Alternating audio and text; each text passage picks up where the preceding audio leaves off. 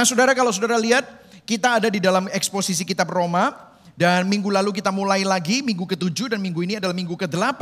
Dan kita sudah selesai Roma 1 sampai Roma 3. Dan kita masuk ke dalam Roma 4. Minggu lalu kita melihat Roma 4 dan hari ini kita akan melihat Roma 5. Minggu lalu kita belajar tentang anatomi iman. Di mana Abraham mampu memiliki ketaatan, keteguhan, kepercayaan, dan kekuatan. Semua itu bukan karena dia hebat, tetapi semua itu adalah hasil dan konsekuensi dari iman yang dianugerahkan Allah kepada Abraham. Abraham itu bisa beriman itu bukan karena dia cerdas, bukan karena dia hebat, tetapi dianugerahi oleh Tuhan, dimampukan sehingga dia yang merupakan penyembah berhala bisa percaya kepada Allah Yahweh. Nah bagaimana dengan saudara dan saya?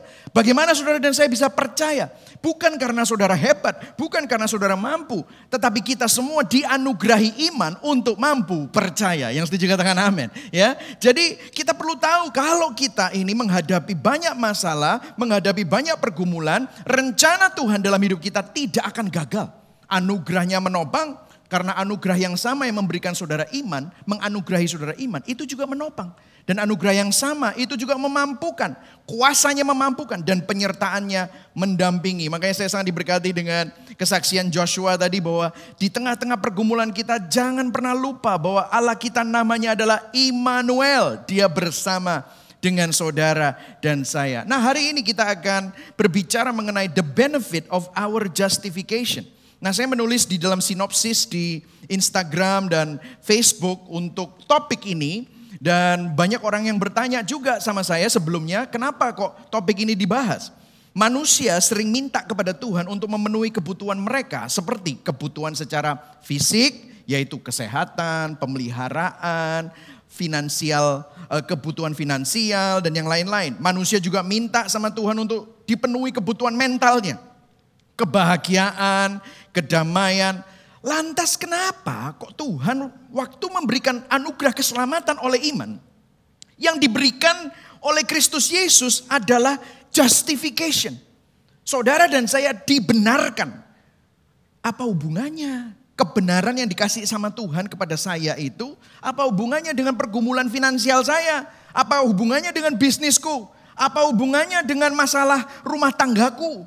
Apa hubungannya? Aku kan lagi sakit kanker. Mungkin saudara lagi covid. Apa hubungannya justification?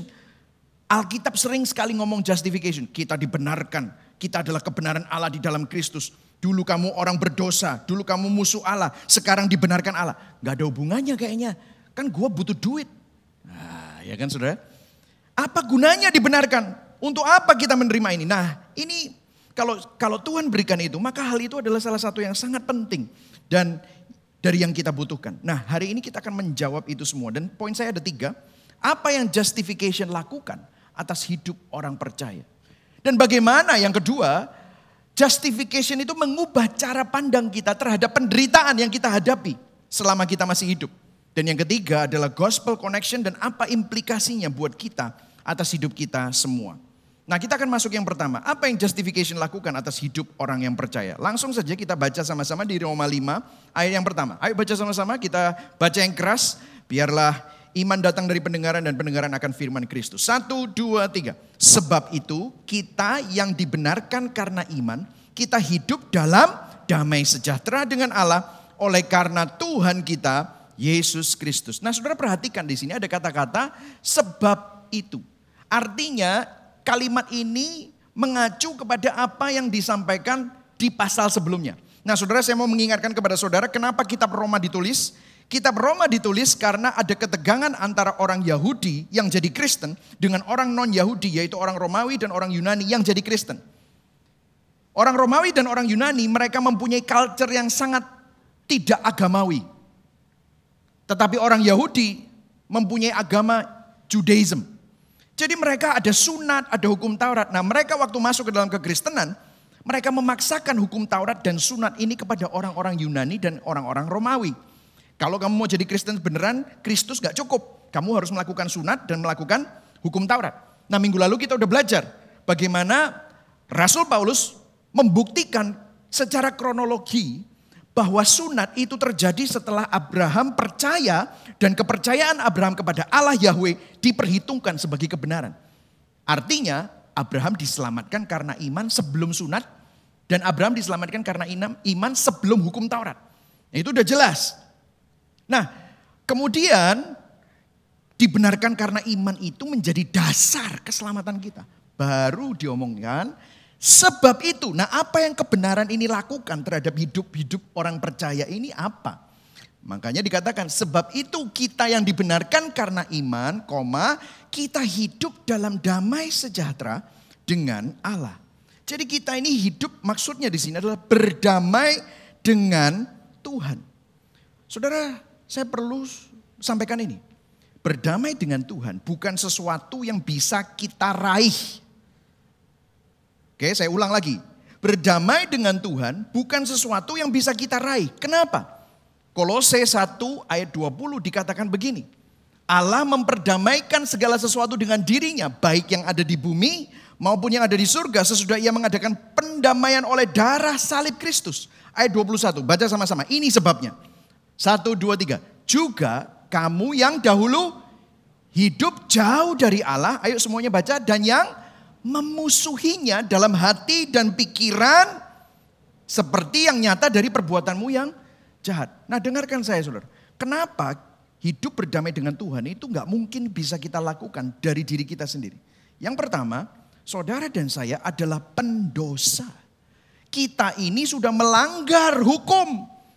Kita ini sudah memberontak kepada Tuhan. Kita ingin jadi Tuhan atas hidup kita. Kecenderungan manusia adalah menjadi bos atas hidupnya sendiri. Kita ini sudah memberontak melawan Tuhan dan melanggar hukum. Kalau saudara ada di dalam negara kesatuan Republik Indonesia dan saudara melanggar hukum, saudara memberontak kepada pemerintah setempat, dan saudara melawan pemerintah, apa yang terjadi? Saudara akan dicari oleh polisi, saudara akan dicari oleh Densus 88, saudara akan dijadikan orang yang masuk ke dalam daftar buronan. Betul atau tidak saudara? Kenapa? Karena Anda melanggar hukum, Anda melawan pemerintah, memberontak terhadap pemerintah, maka Anda bisa dinyatakan kalau sudah melakukan action-action yang melanggar hukum, maka Anda dinyatakan sebagai penjahat kriminal. Nah, kita bukan melawan pemerintah, tetapi kita melawan Tuhan yang menciptakan langit dan bumi. Kita berdosa, melanggar hukumnya. Kita memberontak terhadap otoritasnya dan kita melawan kehendaknya. Imagine that. Saudara dan saya adalah musuhnya Allah. Jadi musuh Allah itu bukan berarti Tuhan memusuhi kita, enggak. Tetapi kita yang memusuhi Tuhan. Tuhan mau mengasihi kita, tetapi bagaimana kita dia bisa mengasihi kita? Wong kita memusuhi dia dengan melanggar hukumnya kok. Betul atau tidak? Itu yang pertama. Yang kedua, saudara harus sadar bahwa Tuhan itu adalah maha adil, maha kudus, maha loh. Artinya apa? Kalau ada pelanggar hukum, kalau ada yang memberontak, ada kesalahan, apakah bisa dia biarkan? Karena kalau dia biarkan, maka dia tidak lagi maha adil, yang kudus tidak bisa campur dengan dosa. Adil artinya yang melanggar hukum harus dijatuhi konsekuensi dari pelanggarannya. Betul atau tidak saudara? Jadi nggak bisa saudara. Makanya firman Tuhan berkata, oleh dialah ia memperdamaikan segala sesuatu dengan dirinya baik yang ada di bumi maupun yang ada di surga. Sesudah ia mengadakan pendamaian oleh darah salib Kristus. Saudara, Siapa yang bisa merekonsiliasikan permusuhan antara Tuhan yang kudus dengan manusia yang berdosa? Bukan manusia. Ya harus Tuhan sendiri. Saudara kalau saudara sadar bagaimana Tuhan mendamaikan dirinya sendiri. Itulah sebabnya dia yang turun, dia yang meninggalkan kemuliaan surga. Dia tinggal di tengah-tengah manusia yang berdosa pada mulanya adalah firman, firman itu adalah Allah, firman itu bersama dengan Allah dan ayat 14-nya Yohanes 1 ayat 14 berkata firman itu menjadi manusia tinggal di tengah-tengah kita. Dia hidup tanpa dosa, tapi apa yang terjadi? Kita baru saja merayakan Paskah, salibnya masih ada di sini. Yang artinya apa? Dia mati seperti seorang pendosa. Untuk apa? Menanggung dosa saudara, menanggung dosa saya. Supaya kejahatan saudara, kejahatan saya, semua hukuman atas dosa dia yang tanggung. Saudara. Supaya keadilan Tuhan tetap ditegakkan. Tuhan bukan meng, tidak menghukum siapa-siapa. Dia menghukum dirinya sendiri. Kekudusannya Tuhan juga tetap ditegakkan. Karena dia tidak mengkompromi dan dia tidak mentoleransi dosa. Tetapi apa yang terjadi? Kasihnya dinyatakan. Karena yang dihukum bukan saudara dan saya. Tetapi yang dihukum adalah dirinya sendiri. Yaitu pribadi kedua dari Allah Tritunggal. Itulah pendamaian yang luar biasa. Nah, poin saya yang pertama, apa yang justification lakukan? Kita yang dahulu musuh Allah karena dosa, melalui justification by faith, pembenaran karena iman. Di dalam Kristus sekarang kita didamaikan dengan Allah. Yang setuju katakan amin. Katakan sama-sama, dulu kamu itu musuh. Katakan pada kanan kirimu, dulu itu kamu musuhnya Tuhan. Amin saudara. Tetapi sekarang apa yang terjadi? Kita didamaikan dengan Allah. Ini merupakan sesuatu yang luar biasa. Saudara, saudara perlu tahu ya. Saya hari ini pakai jaket. By the way kalau saudara di Gibeon dingin, saudara perlu pakai jaket ya saudara ya. Karena aduh pastor kayak apa hawanya Bromo gitu. kalau kalau ada di Gibeon hawanya Bromo. Nah kenapa saya bilang pakai jaket? Saudara kalau misalnya pakai jaket, saudara tiba-tiba memakai sesuatu yang asing untuk menutupi sesuatu yang ada di dalam jaket Anda. Betul ya saudara? Nah dengarkan saya. Saudara dan saya adalah pendosa. Firman Tuhan berkata begini di Yesaya 61 ayat 10. Aku bersukaria. Yesaya menubuatkan apa yang Kristus lakukan. Dia lakukan, dia katakan begini. Waktu Kristus mati di atas kayu salib dan kita percaya kepadanya. Ini yang terjadi. Aku bersukaria di dalam Tuhan, jiwaku bersorak-sorai di dalam Allahku. Sebab, ayo baca sama-sama yang kuning. Satu, dua, tiga. Iya, pakaian keselamatan kepadaku dan menyelubungi aku dengan jubah kebenaran. Saudara tahu, Waktu Tuhan melihat Michael Christian di luar Kristus, dia melihat saya pendosa. Penuh dengan pelanggaran karena saya melawan Tuhan, memberontak, melanggar hukum. Tetapi apa yang terjadi waktu saya percaya Kristus? Dia yang tidak mengenal dosa menjadi dosa supaya kita yang berdosa karena dia dia menjadi dosa karena kita dibenarkan Allah. Ini loh sebabnya ada kebenaran Allah. Baju kebenaran Allah yang mestinya milik Kristus dipakaikan kepada kita. Dosa kita yang mestinya milik kita ditimpakan kepada Kristus. Jadi saya sekarang memiliki jubah kebenaran yang membungkus saya. Waktu Allah Bapa melihat Michael Christian tidak lagi melihat pelanggaran saya dan dosa saya. Tetapi yang dilihat adalah kebenaran Kristus yang menjadi pakaian keselamatan dan jubah kebenaran. Berikan tepuk tangan buat Tuhan. Amin saudara. Ini merupakan esensi Injil saudara. Jadi saudara dan saya, kalau saudara dan saya ini dibenarkan, itu karena ada justification by faith. Di dalam Kristus saudara dan saya didamaikan dengan Allah. Saudara, ada perbedaan antara saudara yang di saudara punya misalnya saudara ya orang baik biasa-biasa Saudara punya teman, tiba-tiba teman Anda yang sudah temenan dengan Anda mengkhianati Anda dan menjahati Anda. Apa yang terjadi? Anda sakit hati, betul atau tidak? Anda merasa dikhianati. Kemudian teman Anda itu datang kepada Anda dan minta maaf. Oh minta maaf ya Pak. Dan karena Anda itu berbesar hati, maka Anda memaafkan orang itu. Tetapi biasanya apa yang terjadi? Hubungan antara Anda dengan teman Anda yang tadi sudah minta maaf, Apakah bisa seperti semula? Pernah dengar gini nggak? Ya aku maafin sih. Tapi sekarang sudahlah kalau bahasa Jawanya, maaf nih yang online ya. Gak usah cedek-cedek. Wah kan gitu kan, ya kan? Gak usah deket-deket. Soalnya nanti daripada aku sakit hati lagi. Nah gitu kan ya saudara. Itulah manusia, betul ya saudara. Tetapi apa yang terjadi di sini? Saudara bukan cuma hanya didamaikan. Apa yang justification, justification by faith lakukan untuk saudara dan saya? Saudara bukan cuma hanya didamaikan, tetapi lihat selanjutnya. Roma 5 ayat 2a. Ayo baca sama-sama. Satu, dua, tiga. Oleh dia kita juga beroleh apa? Jalan masuk oleh iman kepada kasih karunia ini. Nah saudara bahasa beroleh jalan masuk itu namanya akses. Dan bahasa Yunani adalah prosagoge Artinya to bring near or to introduce. Artinya begini saudara, ilustrasinya. Kita tidak akan bisa kenal sama orang yang tinggi pangkatnya kalau kita tidak diizinkan mendekat dan dikenalkan kepada orang tersebut atau kalau orang tersebut tidak berinisiatif untuk mengenalkan dirinya kepada Anda. Saya kasih contoh, saudara bisa nggak tiba-tiba dapat WA-nya Presiden Jokowi? Terus saudara WA dia, bro ketemuan yuk ngopi, bisa nggak saudara? Nggak bisa. Kenapa? Urusannya akeh. Mengurusin kita loh, siapa? Kecuali dia yang membuka diri. Dia yang mengizinkan akses. Betul atau tidak saudara? Dia yang berinisiatif untuk menghampiri kita dan buka jalan masuk. Bukan karena kita ini orang hebat, orang apa. Tetapi rakyat jelata pun kalau saudara dikasih akses, Anda bisa masuk. Nah yang dimaksudkan di sini adalah saudara dan saya oleh dia kita juga beroleh jalan masuk oleh iman kepada kasih karunia. Jadi begini saudara, selain berdamai dengan Allah, justification by faith memberikan anugerah atau kasih karunia kepada kita untuk bukan cuman hanya berdamai saja, seperti kita tadi memaafkan orang tadi, bukan cuman hanya berdamai aja, terus habis itu udah gua nggak mau deket-deket karena dia paling tidak daripada gua sakit hati. Tuhan nggak kayak gitu. Tetapi dia menganugerahkan kasih karunia dan anugerah untuk bisa memiliki hubungan yang dekat dengan dia.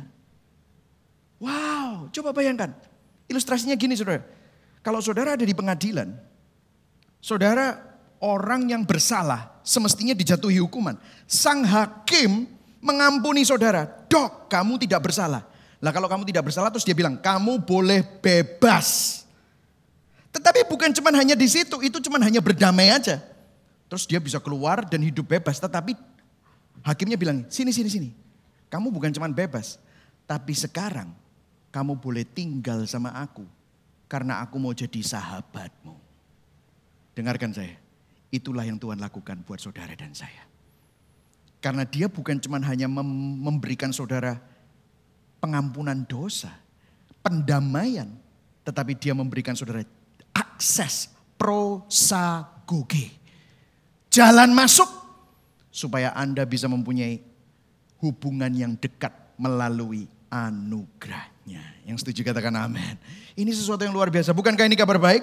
Amin. Berikan tepuk tangan buat Tuhan yang sudah memberikan kita jalan masuk. Amin saudara. Wow ini luar biasa sekali. Dan bukan cuma itu saudara. Jadi ini bertumpuk-tumpuk ya. Tadi didamaikan. Yang pertama, apa saudara? Saudara didamaikan. Yang kedua, saudara beroleh jalan masuk untuk mempunyai hubungan yang dekat. Jadi saudara bukan cuma hanya dibebaskan dari hukuman, saudara berdamai dengan Tuhan, tetapi Tuhan ingin dekat dengan saudara dan Tuhan ingin memberikan sebuah hubungan yang close tanpa ada perpisahan lagi. Dan kemudian yang ketiga, Coba kita lihat di sama-sama di Roma 5 ayat 2b ya yang kuning. Ini cuma dua ayat bisa kelihatan tiga uh, manfaat yang luar biasa. Yang ketiga saat kita baca sama-sama di yang kuning aja satu dua tiga.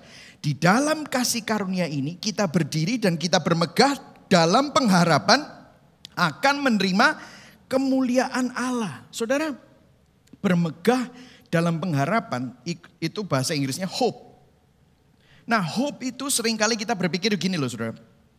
Hope itu pengharapan, tetapi pengharapan itu bisa ada kekhawatiran karena ada ketidakpastian. Tetapi hope di sini bahasanya aslinya adalah elpis. Yang artinya apa? Joyful hope with certainty. Pengharapan penuh sukacita dengan suatu kepastian. Nah gini ya saudara. Mungkin saudara bingung apa sih maksudnya. Karena hope yang di digambarkan oleh Rasul Paulus itu beda sama hope yang digambarkan oleh dunia. Saya kasih contoh, misalnya saudara mempunyai uh, favorit tim sport saudara. Misalnya sepak bola atau mungkin tinju atau mungkin tenis. Nah saudara biasanya kalau akhirnya tim saudara masuk final. Wah championship, saudara pasti senang kan? Wah bangga jagoanku ini masuk final. Kita akan lihat pertandingannya. Nah, apa yang terjadi? Di awal pertandingan, waktu skornya masih kosong-kosong. Hati saudara seperti apa? Hopeful dong. Wah jagoanku menang ini. Wah ya kan saudara ya.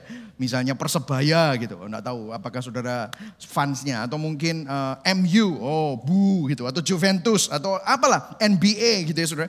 Wah saudara senang. Kenapa masih zero-zero? Semuanya teriak-teriak. Wow yell yell yeah. Begitu skor. Yeah. Tapi apa yang terjadi? Seiring berjalannya pertandingan.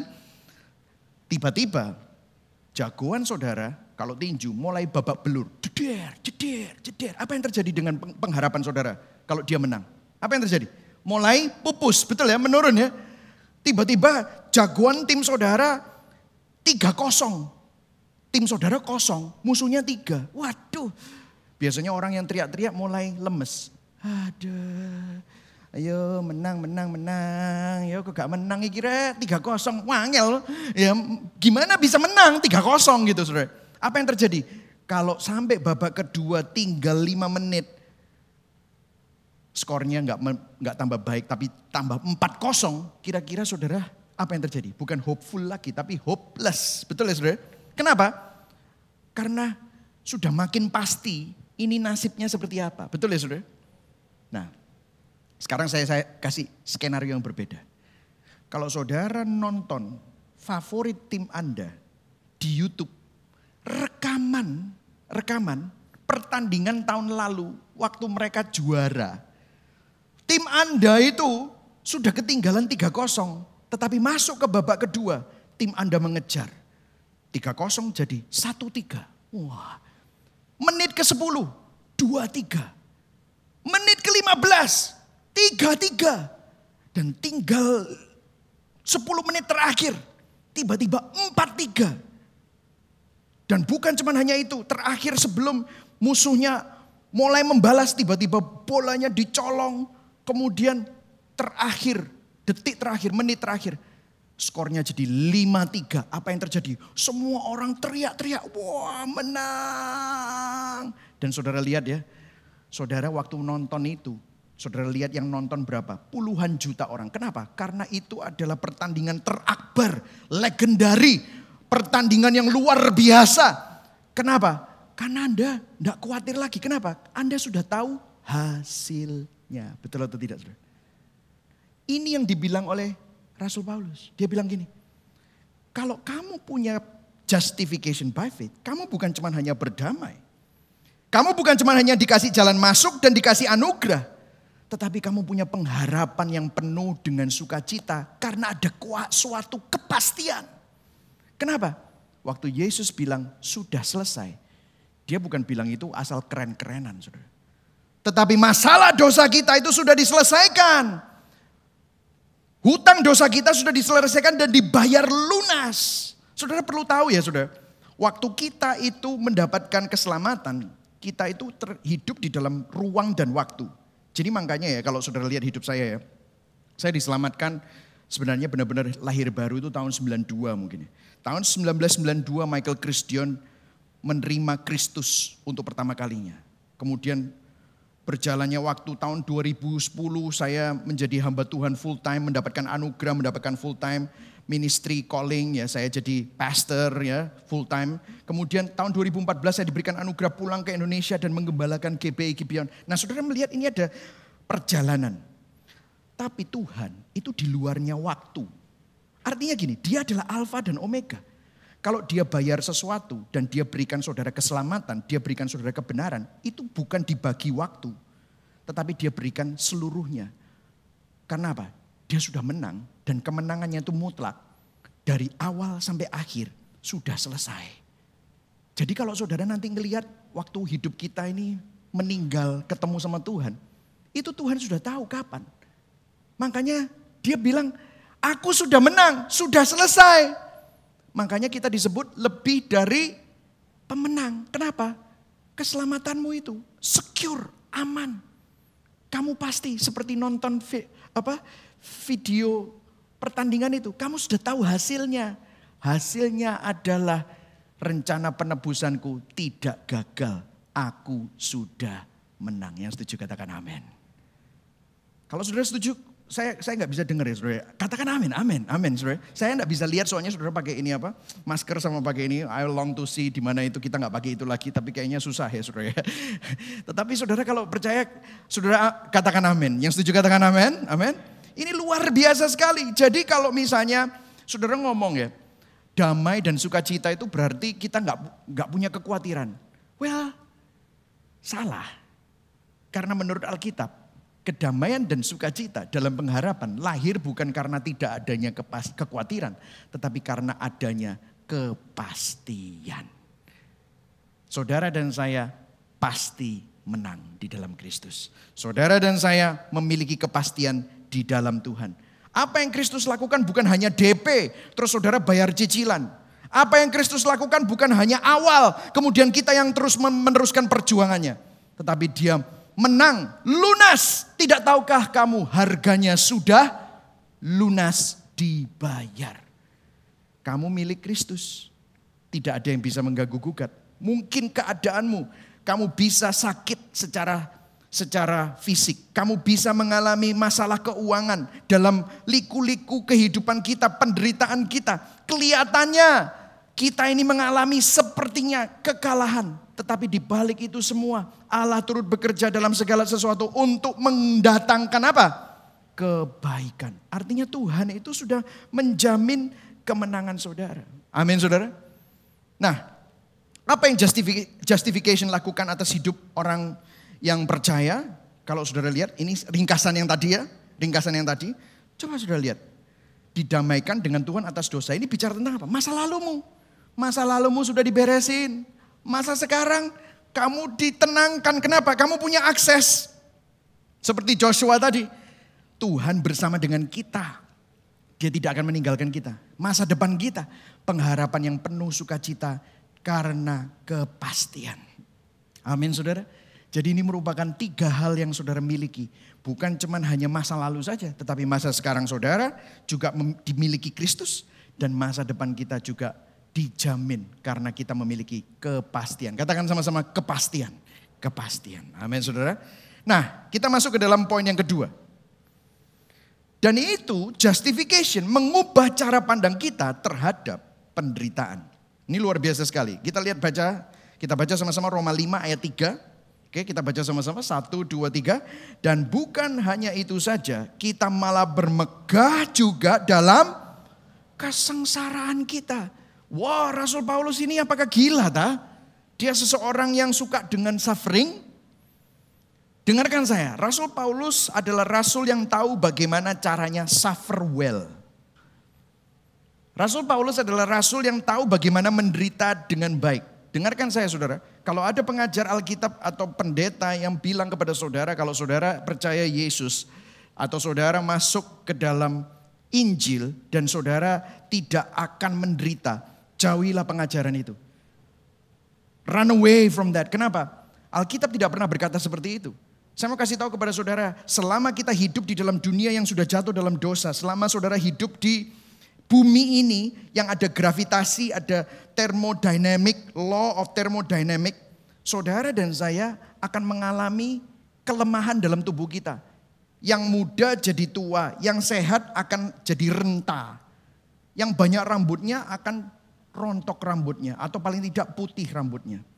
Betul ya saudara? Yang berotot meskipun saudara jaga seperti apa, fatmu akan tambah lama tambah naik.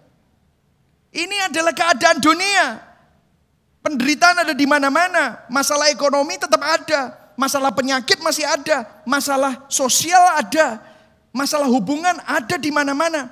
Makanya firman Tuhan berkata di Yohanes 16 ayat 33, bukan saya yang bilang, tetapi Yesus yang bilang, ayo baca sama-sama, satu, dua, tiga, di dalam dunia kalian akan menderita, tetapi tabahkan hatimu, aku sudah mengalahkan dunia. Jadi ini bukan saya yang bilang, tetapi Yesus yang bilang. Nah kenapa Rasul Paulus berkata, bukan hanya itu saja, kita malah bermegah juga dalam kesengsaraan. Saudara, kesengsaraan ada hubungannya a lot dengan tribulation. Saudara tahu tribulation, akar katanya adalah tribulum. Tribulum itu adalah sebuah alat untuk memisahkan gandum dengan batangnya. Modelnya seperti ini, saudara. Ah, kalau saudara belajar Alkitab ini banyak macam-macamnya ya. Ternyata ini ada ada alatnya. Nah ini seperti ini saudara kayunya, nah ini kayunya itu ada kayak uh, kasar-kasarnya. Kemudian kayu ini ditaruh di atas gandum. Kemudian gandum itu uh, kayunya ditaruh terus kemudian diikatkan kepada seekor sapi atau kerbau. Kemudian sapi sama kerbau itu disuruh mengelilingi gandum itu dan apa yang terjadi? Waktu board itu, waktu papan itu yang ada kasar-kasarnya itu kena gandum, batangnya sama gandumnya itu terpisah. Jadi kena kayak digiling gitu. Sehingga batangnya dipisahkan, gandumnya diambil. Saudara dengarkan saya. Kalau kita adalah milik Allah, maka Cara kita memandang sebuah tantangan dan penderitaan itu berbeda. Coba saudara pikir. Selama pandemi COVID-19, berapa banyak dari kita jadi sadar? Apa yang bermakna dan apa yang tidak bermakna? Jadi dipikirin, betul atau tidak? Awal-awal waktu semua kena COVID, banyak yang meninggal kanan dan kiri. Bahkan sampai sekarang pun kita, mening, kita mendengar banyak saudara-saudara kita dipanggil Tuhan atau kalau enggak mengalami sakit yang parah. Keluarga saya sendiri pun, papa mertua saya pun sempat mengalami sesuatu yang cukup parah dan pada waktu itu. Tetapi Tuhan menolong. Dan saat itu kita semua berpikir apa sih yang important? Seringkali kita hidup kalau semuanya baik-baik saja seakan-akan semuanya itu Eh, kita hidup untuk hal-hal yang fana dan sia-sia, tetapi pada waktu ada penderitaan, pada waktu ada tantangan, pada waktu ada pergumulan, pada waktu kita menangis, pada waktu apa yang kita pegang itu ternyata tidak bisa menolong kita. Kita jadi berpikir, Tuhan, tiba-tiba Tuhan dipanggil, betul atau tidak saudara? Apa yang terjadi pada saat kita mengalami penderitaan? Penderitaan itu memisahkan apa yang penting dan yang tidak penting. Penderitaan diizinkan Tuhan untuk memisahkan apa yang bernilai dan apa yang beresensi dalam hidup ini. Saudara, di dalam dunia, di luar Tuhan, penderitaan akan menghancurkan hidup. Tetapi di dalam Tuhan, kebaikan Tuhan, bahkan tujuan Tuhan yang mulia dihadirkan melalui penderitaan yang kita hadapi. Yang setuju katakan amin. Sehingga saudara punya kacamata yang berbeda. Saudara tidak hancur pada waktu saudara mengalami penderitaan karena saudara tahu, saudara bersyukur bahwa penderitaan yang saudara alami sekarang ini justru mengubah saudara, justru membuat saudara sadar bahwa saudara tidak bisa bersandar terhadap uang saudara. Saudara tidak bisa bersandar kepada hal-hal yang tidak pasti di dalam dunia ini. Tetapi saudara semakin bersandar kepada Tuhan karena saudara tahu hidupmu begitu rentan. Tetapi kita memiliki Tuhan yang stabil. Tuhan yang konsisten. Tuhan yang sudah bayar mahal. Semua yang kamu butuhkan sudah dipenuhi di dalam dia. Dan Tuhan sudah menjadi berjanji bahwa dia akan bersama dengan Anda. Amin saudara. Ini merupakan suatu suatu apa janji yang luar biasa saudara. Saudara kadang-kadang kita itu nggak sadar bahwa ternyata penderitaan yang kita hadapi itu membawa banyak hal yang positif. Coba kita baca sama-sama ayat yang ke 3b dan keempat. Kita baca sama-sama ya sekali lagi. Are you with me? Yes, oke. Okay. Dan bukan hanya itu saja, kita malah bermegah juga dalam kesengsaraan kita. Koma. Ayo baca sama-sama. Karena karena kita tahu bahwa kesengsaraan itu menimbulkan apa? Ketekunan. Saudara jadi tekun, tekun terhadap apa? Yang bernilai, yang penting. Injil, Yesus. Hidupmu sementara, hari ini ada, besok bisa nggak ada. Kemudian, dan ketekunan menimbulkan apa? Tahan uji, bahasa Inggrisnya karakter. Sehingga apa? Karakter saudara mempunyai ketangguhan bukan karena saudara hebat, tetapi saudara bersandar kepada objek iman saudara yaitu Tuhan. Saudara punya ketahanan uji. Dan tahan uji menimbulkan apa? pengharapan. Wow, you have hope. Your hope, pengharapan saudara bukan pada Bitcoin. Ya kan? Bukan pada saham. Bukan pada investasi-investasi. Bukan pada hal-hal yang bisa berubah. Saudara, margin investment. Wah hari ini bisa punya billion dollar. Gara-gara main margin habis. Saudara, pengharapan saudara bukan pada hal-hal itu. Tahu nggak saudara, kadang-kadang penderitaan itu membuat saudara seakan-akan nggak punya apa-apa. Nggak bisa megang apa-apa lagi. Baru saudara sadar, yang kamu punyai hanyalah Yesus. Corrie ten Boom ngomong gini, you may never know that Jesus is all you need until Jesus is all you have. Tetapi when you realize you have no one else and nothing else but Jesus, tiba-tiba Yesus itu sangat bersinar terang. Aduh Tuhan, terima kasih. Aku mungkin gak punya apa-apa, tetapi justru aku punya yang paling berharga. Saya terjemahkan ya, mungkin ada saudara yang nggak ngerti bahasa Inggris. Engkau nggak akan pernah tahu bahwa Yesuslah yang engkau butuhkan. Sampai hanya Yesuslah satu-satunya yang masih engkau miliki. Amin saudara. Dengarkan saya. Roh Kudus diberikan kepada kita. Baca nih, lihat. Ayat 5. Baca sama-sama. Satu, dua, tiga. Dan pengharapan tidak mengecewakan. Katakan sama-sama, saya memiliki pengharapan yang tidak mengecewakan. Saya memiliki pengharapan yang tidak mengecewakan. Yang setuju katakan amin. Karena apa? Kasih Allah telah dicurahkan di dalam hati kita oleh Roh Kudus yang telah dikaruniakan kepada kita. Dengarkan saya. Kuasa Tuhan yang Tuhan berikan kepada kita bukan untuk menengking penderitaan atau mengusir penderitaan. Kita ini ya kadang-kadang ya orang orang karismatik ya, saya juga grew up in, in karismatik. Kita ini kebiasaan untuk menengking segala sesuatu. Betul ya saudara? Penderitaan dalam nama Yesus segala penderitaan yang aku alami, aku hancurkan, aku injak-injak kuasamu, aku patahkan kuasamu. Bukan itu, tidak ada itu ayatnya saudara. Tetapi apa? Bermegah terhadap kesengsaraan kita karena kesengsaraan yang penderitaan itu menghasilkan ketekunan, ketekunan menghasilkan tahan uji, tahan uji karakter menghasilkan pengharapan dan pengharapan itu tidak mengecewakan. Artinya apa? Kuasa yang diberikan kepada kita adalah kuasa yang memanfaatkan penderitaan, memanfaatkan penderitaan untuk pertumbuhan rohani kita. Betul ya saudara? Karena melalui penderitaan, melalui masalah yang terjadi, kita jadi sadar. Yang kita butuhkan bukan yang lain. Tetapi Tuhan. Tuhan jadi yang paling berharga. Aku bersandar bukan pada pengertianku sendiri, pada kepintaranku sendiri, pada kemampuanku sendiri. No, aku nggak bisa. Aku bersandar kepada Tuhan. Sehingga saudara semakin kuat imannya. Sehingga kerohanian saudara semakin dekat sama Tuhan. Dan ini menjadi suatu kabar yang terbaik dalam hidup saudara dan saya. Yang setuju katakan amin. Amin. Saya nggak tahu apa yang sedang saudara hadapi. Mungkin saudara menghadapi penderitaan saat ini. Biarlah saudara memiliki kacamata yang berbeda. Mungkin saudara dengarkan saya. Penderitaan yang saudara alami, pergumulan yang saudara alami, belum ada jalan keluarnya. Dengarkan saya. Mungkin bahkan seakan-akan gak ada jalan keluarnya. Tetapi bukan apa yang kamu hadapi. Saya suka ngomong ini. Tetapi siapa yang bersama dengan kamu. Dia bersama dengan saudara. Kuasanya mendampingi saudara. Dan dia tidak akan meninggalkan saudara. Yang setuju katakan amin. Saya mau masuk kepada poin yang ketiga. Kenapa saya masukkan poin yang ketiga ini?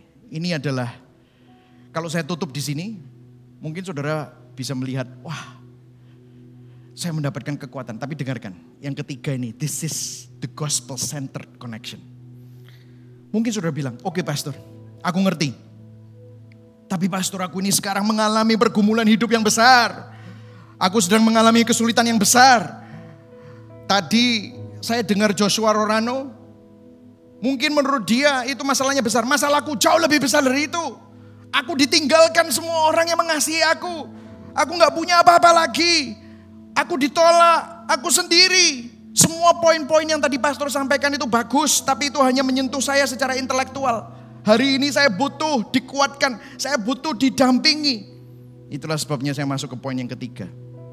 Saudara, coba kita lihat sama-sama. Di ayat tersebut dikatakan apa? dan pengharapan yang tidak mengecewakan karena kasih Allah telah dicurahkan di dalam hati kita oleh Roh Kudus yang telah dikaruniakan kepada kita. Saudara, Roh Kudus bukan cuman hanya mengubah cara pandang kita, tetapi dia juga mau mencurahkan kasih Tuhan di dalam hati kita. Saudara. Nah kemudian terus ya, terus terus. Sabar, sabar oke. Okay? Karena waktu kita masih lemah, Kristus telah mati untuk kita orang-orang durhaka pada waktu yang ditentukan oleh Allah. Ayat 7. Sebab tidak mudah seorang mati untuk orang yang benar. Tetapi mungkin untuk orang yang baik ada orang yang berani mati. Itu dunia. Tetapi lihat ayat 8. Kita baca sama-sama yang keras. Satu, dua, tiga. Akan tetapi Allah. Semuanya baca. Menunjukkan kasihnya kepada kita. Oleh karena Kristus telah mati untuk kita ketika kita masih berdosa. Akan tetapi Allah, bahasa Inggrisnya, but God. Ini bicara tentang inisiatifnya Tuhan lagi. Nah waktu kita baca ayat 8, akan tetapi Allah menunjukkan kasihnya kepada kita oleh karena Kristus telah mati untuk kita ketika kita masih berdosa. Saya mau tanya sama saudara, kasih siapa yang ditunjukkan kepada kita? Kasihnya siapa yang ditunjukkan kepada kita? Mungkin saudara berpikir tadi kan akan tetapi Allah menunjukkan kasihnya kepada kita oleh karena Kristus telah mati untuk kita ketika kita masih berdosa. Biasanya jawaban pertanyaan kasih siapa yang ditunjukkan kepada kita? Kasih Kristus. No, no, no, no, no, no. Dengarkan saya. Baca lagi. Akan tetapi Allah menunjukkan kasihnya kepada kita oleh karena Kristus telah mati untuk kita ketika kita masih berdosa. Saya tanya lagi kepada saudara. Kasih siapa yang ditunjukkan kepada kita? Kasihnya Allah Bapa. Nangkap sudah. Ini kasihnya Allah Bapa. Nah di sinilah gospel connectionnya, oke? Okay? Waktu saya menemukan ini, I have to stop. And I have to, saya benar-benar tersentuh. Karena ini yang dirasakan Allah Bapa. Saudara dengarkan saya. Saya rasa bukan suatu kebetulan waktu Rasul Paulus mengatakan kasih Allah Bapa di pasal 5 ini. Setelah dia cerita tentang panjang lebar mengenai Abraham di pasal yang keempat. Abraham juga adalah seorang bapak. Abraham adalah bapak orang beriman. Tetapi secara lahiriah Abraham juga punya satu anak namanya siapa? Ishak. Saudara dengarkan saya. Meskipun ini bukan koneksi yang eksplisit, tapi saya rasa ini adalah koneksi yang implisit ada gospel connectionnya. Kisah apa yang paling menonjol di cerita Abraham? Kisah apa yang paling menonjol di cerita Abraham? Kisah pada waktu apa? Mengorbankan Ishak anaknya di kejadian 22. Ada sesuatu yang menarik di kejadian 22. Dan itu diulang terus menerus oleh penulis kitab kejadian yaitu Musa. Saya kasih contoh firmannya yaitu Allah Yahweh. Ambillah anakmu yang tunggal itu yang engkau kasihi. Kenapa Musa harus menulis bahwa Allah Yahweh bicara sama Abraham, ambillah anakmu yang tunggal itu. Loh ya memang anaknya ya cuma satu. Kan bisa saja dia bilang, ambillah anakmu Ishak yang kamu kasih. That's it kan. Kenapa dia ulang-ulang terus. Ambillah anakmu yang tunggal itu yang kau kasih. Diulang terus. Your only son. Anakmu yang tunggal itu sepertinya diulang-ulang. Kan tidak perlu. Poinnya apa? Poinnya ini saudara. Ini adalah sesuatu yang berat yang dilakukan Abraham. Sesuatu yang sangat berat untuk berpisah dengan anaknya yang tunggal. Saudara ada sebuah paralel mengingatkan kita akan siapa ini saudara. Karena begitu besar kasih Allah akan dunia ini. Sehingga dia mengaruniakan anaknya yang tunggal. Dia sangat mengasihi. Buktinya waktu Yesus keluar dari air waktu dibaptis. Inilah anakku yang ku kasihi. Kepadanya lah aku berkenan. Abraham digambarkan mengasihi Ishak. Allah Bapak bilang, ambillah anakmu yang tunggal yang kau kasih, korbankan untuk aku. Dan kalau saudara lihat di kejadian 22 ayat 6, lalu Abraham mengambil kayu untuk korban bakaran dan memikulkannya ke atas bahu Ishak anaknya. Sedang di tangannya dibawanya api dan pisau. Saudara, Derek Kittner seorang teolog dalam komentarinya atas kejadian 22 melihat paralel dari apa yang dilalui Abraham dan Ishak dengan karya pengorbanan Yesus Kristus di kayu salib. Kayu untuk pengorbanan itu dipikulkan ke atas bahu Ishak. Di tangan Abraham dibawa api dan pisau. Mereka naik ke Gunung Muria. Saudara tahu, 2000 tahun kemudian Yesus memikul salib di bahunya di tangan Allah Bapa ada murka keadilan yang harus dijatuhkan untuk menghukum dosa. Yesus naik ke gunung Golgota. Gunung Muria adalah gunung Golgota. Bedanya waktu Abraham mau menghunjamkan pisau atas Ishak, ada suara dari surga, "Stop!" Disuruh stop. Aku sekarang tahu. Aku sediakan korban pengganti, domba di sebelahnya. Tetapi bedanya di atas kayu salib, Tuhan Allah Bapa menjatuhkan hukuman atas dosa ke atas Yesus. Makanya Yesaya 53 berkata, Yesus tertikam oleh karena pemberontakan kita. Yesus diremukan oleh kejahatan kita. Ganjaran yang mendatangkan keselamatan ditimpakan kepadanya. Yesuslah korban penggantinya, bukan domba lagi. Saudara, inilah koneksinya. Apa hubungannya dengan kita? Saudara, Allah yang mengajar kita untuk bertekun dalam tangisan, untuk punya karakter dan tahan uji di dalam penderitaan, pernah menangis dan mengalami penderitaan yang lebih berat daripada apa yang pernah kita alami. Allah Bapa rela terpisah dari Allah Anak. Allah Anak berkata, Eloi, Eloi lama sabaktani. Allahku, Allahku, mengapa engkau meninggalkan aku? Terpisah. Keterpisahan siapa yang dia tanggung?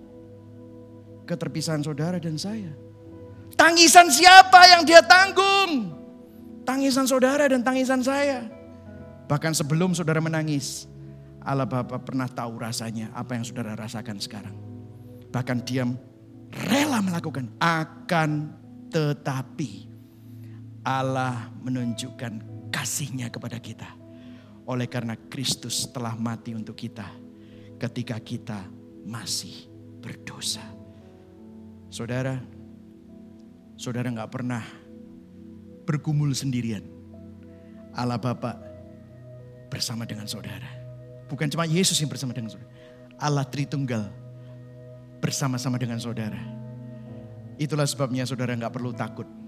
Itulah sebabnya saudara pasti menang. Yang setuju katakan amin. Yang setuju berikan tepuk tangan buat Tuhan Yesus. Amin saudara. Saudara terakhir ya, kita diterima, kita didamaikan, kita dikasihi, kita dibenarkan mendapatkan akses kepada Allah Tritunggal. Karena Allah sudah membuktikan cintanya melalui Kristus yang telah mati untuk kita ketika kita masih berdosa. Allah Immanuel bersama dengan kita. Mari sama-sama kita bangkit berdiri. Sudah diberkati hari ini. Amin saudara.